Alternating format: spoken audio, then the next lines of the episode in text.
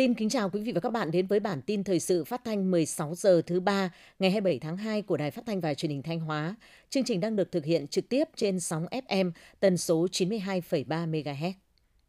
Sáng nay 27 tháng 2, tại Trung tâm Hội nghị 25B, Ủy ban dân tỉnh tổ chức hội nghị sơ kết 5 năm thực hiện Ngày Biên phòng toàn dân giai đoạn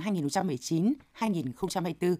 nhằm đánh giá kết quả đã làm được, chỉ ra những hạn chế tồn tại,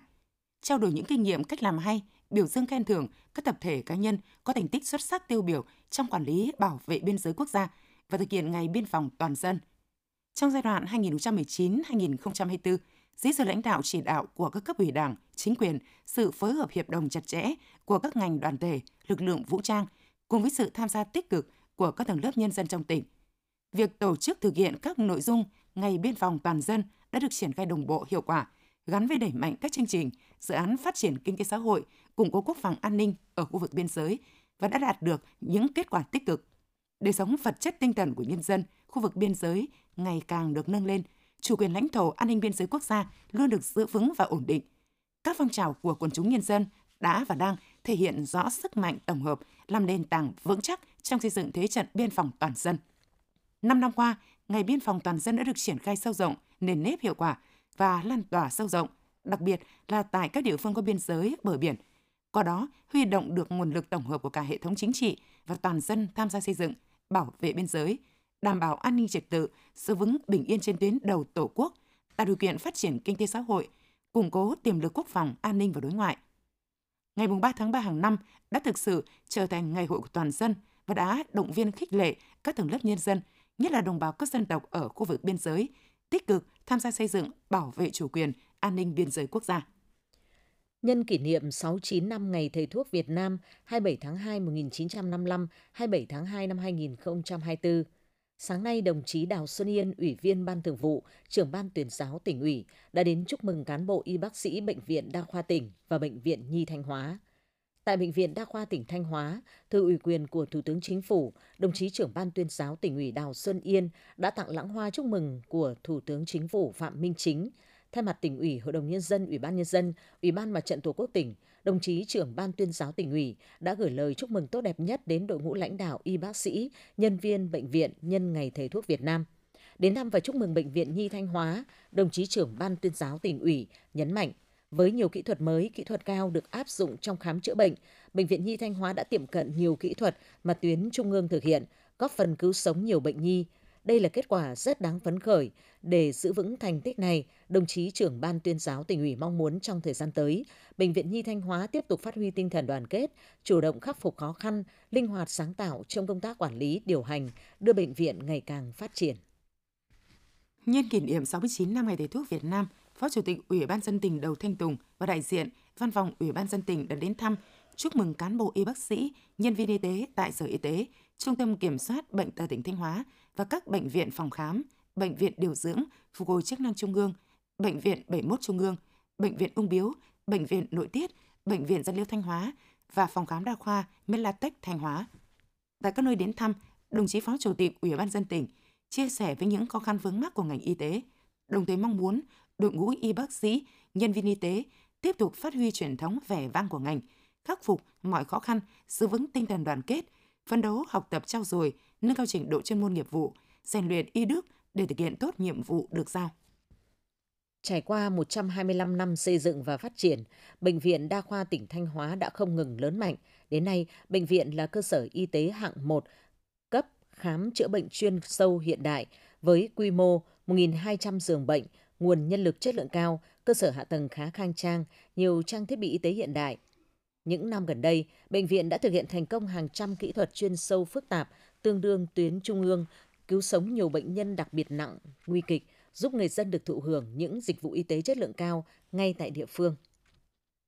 Theo dự báo của Đài khí tượng thủy văn tỉnh Thanh Hóa, đến thời điểm ngày 19 tháng 2 năm 2024, trên địa bàn tỉnh có 228 trên 610 hồ chứa tích đầy nước, còn lại 382 hồ chứa có mực nước thấp hơn mực nước dâng bình thường, trong đó có 39 hồ dưới mực nước chết. Đối với mực nước ba hồ chứa lớn, cửa đạt, sông Mực, Yên Mỹ hiện đều thấp hơn mực nước trung bình và thấp hơn cùng kỳ năm 2023. Mực nước trên các sông trên địa bàn tỉnh đều thấp hơn cùng kỳ năm 2023 từ 0,14 đến 0,7 mét. Thực hiện công tác hậu phương quân đội, 3.700 xuất quà cùng hơn 100 sổ tiết kiệm đã được Hội Liên hiệp Phụ nữ các cấp trao cho các tân binh, đồng thời tổ chức các hoạt động giao lưu văn hóa văn nghệ và tuyên truyền vận động các tân binh luôn có nhận thức đúng đắn đầy đủ về trách nhiệm, nghĩa vụ của bản thân, khắc phục khó khăn, phấn đấu học tập, rèn luyện và hoàn thành xuất sắc nhiệm vụ được giao, phát huy truyền thống vẻ vang của quân đội nhân dân Việt Nam và xứng danh bộ đội Cụ Hồ trong sự nghiệp xây dựng và bảo vệ Tổ quốc. Bộ trưởng Ngoại giao Bùi Thanh Sơn vừa dẫn đầu đoàn đại biểu Việt Nam tham dự phiên họp cấp cao khóa 55 Hội đồng Nhân quyền Liên Hợp Quốc. Phát biểu tại phiên họp, Bộ trưởng Bùi Thanh Sơn nhấn mạnh, sau hơn 75 năm thông qua tuyên ngôn nhân quyền quốc tế, 30 năm thông qua tuyên bố và chương trình hành động Vienna về quyền con người, nhân loại vẫn đang phải đối mặt với nhiều thách thức như cạnh tranh chiến lược, xung đột vũ trang, biến đổi khí hậu, mất an ninh lương thực, năng lượng nguồn nước và nhiều bất công xã hội khác nhiệm kỳ 2026-2028, Việt Nam tiếp tục tái ứng cử Hội đồng Nhân quyền Liên Hợp Quốc. Thông tin từ Bộ Nông nghiệp và Phát triển Nông thôn, diện tích nuôi tôm nước lợ cả nước năm 2023 đạt 737.000 ha, cơ bản không tăng so với năm 2022, sản lượng đạt 1,12 triệu tấn, tăng 5,5% so với cùng kỳ năm 2022. Kế hoạch năm 2024, diện tích nuôi tôm tương đương năm 2023, kim ngạch xuất khẩu đặt mục tiêu đạt mức 4 đến 4,3 tỷ USD. Để đạt được mục tiêu này, ngành tôm cần chủ động nguồn nguyên liệu chế biến xuất khẩu. Theo Bộ Nông nghiệp Phát triển Nông thôn, dự kiến năm nay Trung Quốc sẽ mở cửa thêm cho các loại trái cây chủ lực của Việt Nam như bơ, chanh leo, dừa. Cơ hội cho trái cây Việt là rất lớn, nhưng để tiến sâu vào thị trường rộng lớn hơn, theo nhiều chuyên gia, các mặt hàng cần nhanh chóng chuyển sang xuất khẩu chính ngạch với tầm nhìn dài hạn về chất lượng. Bộ Công Thương đang xin ý kiến các đơn vị về chỉnh sửa quy định xuất khẩu hàng hóa biên mậu. Trong đó, nhấn mạnh từ đầu năm tới nay, hàng hóa Việt Nam xuất khẩu phải đáp ứng đầy đủ tiêu chuẩn chất lượng, quy định về truy xuất nguồn gốc theo yêu cầu của nước nhập khẩu.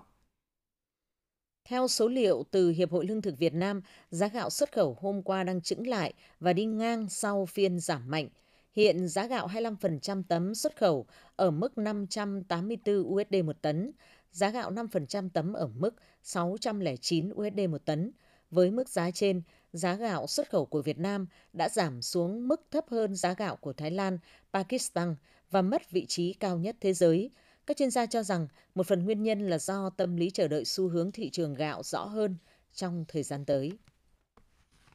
Trong tháng 2 năm 2024, dự tính có khoảng 4.880 tỷ đồng trái phiếu đáo hạn,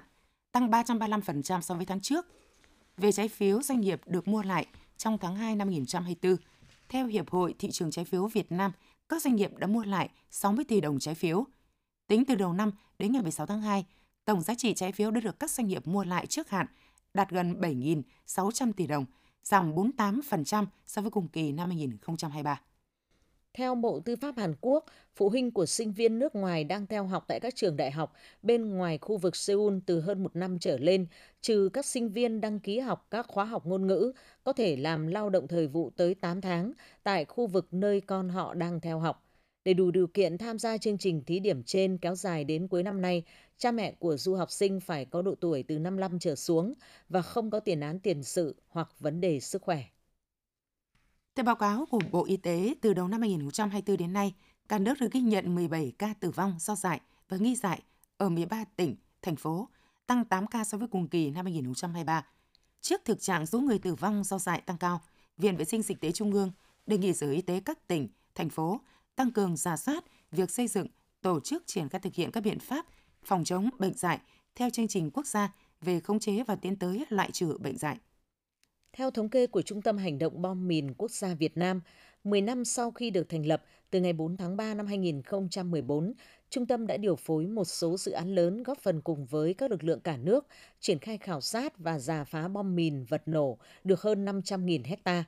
Thống kê đến năm 2023, sau hàng chục năm tiến hành giả phá bom mìn, hiện vẫn còn khoảng 5,6 triệu hecta, tương đương với 17,71% diện tích còn bị ô nhiễm.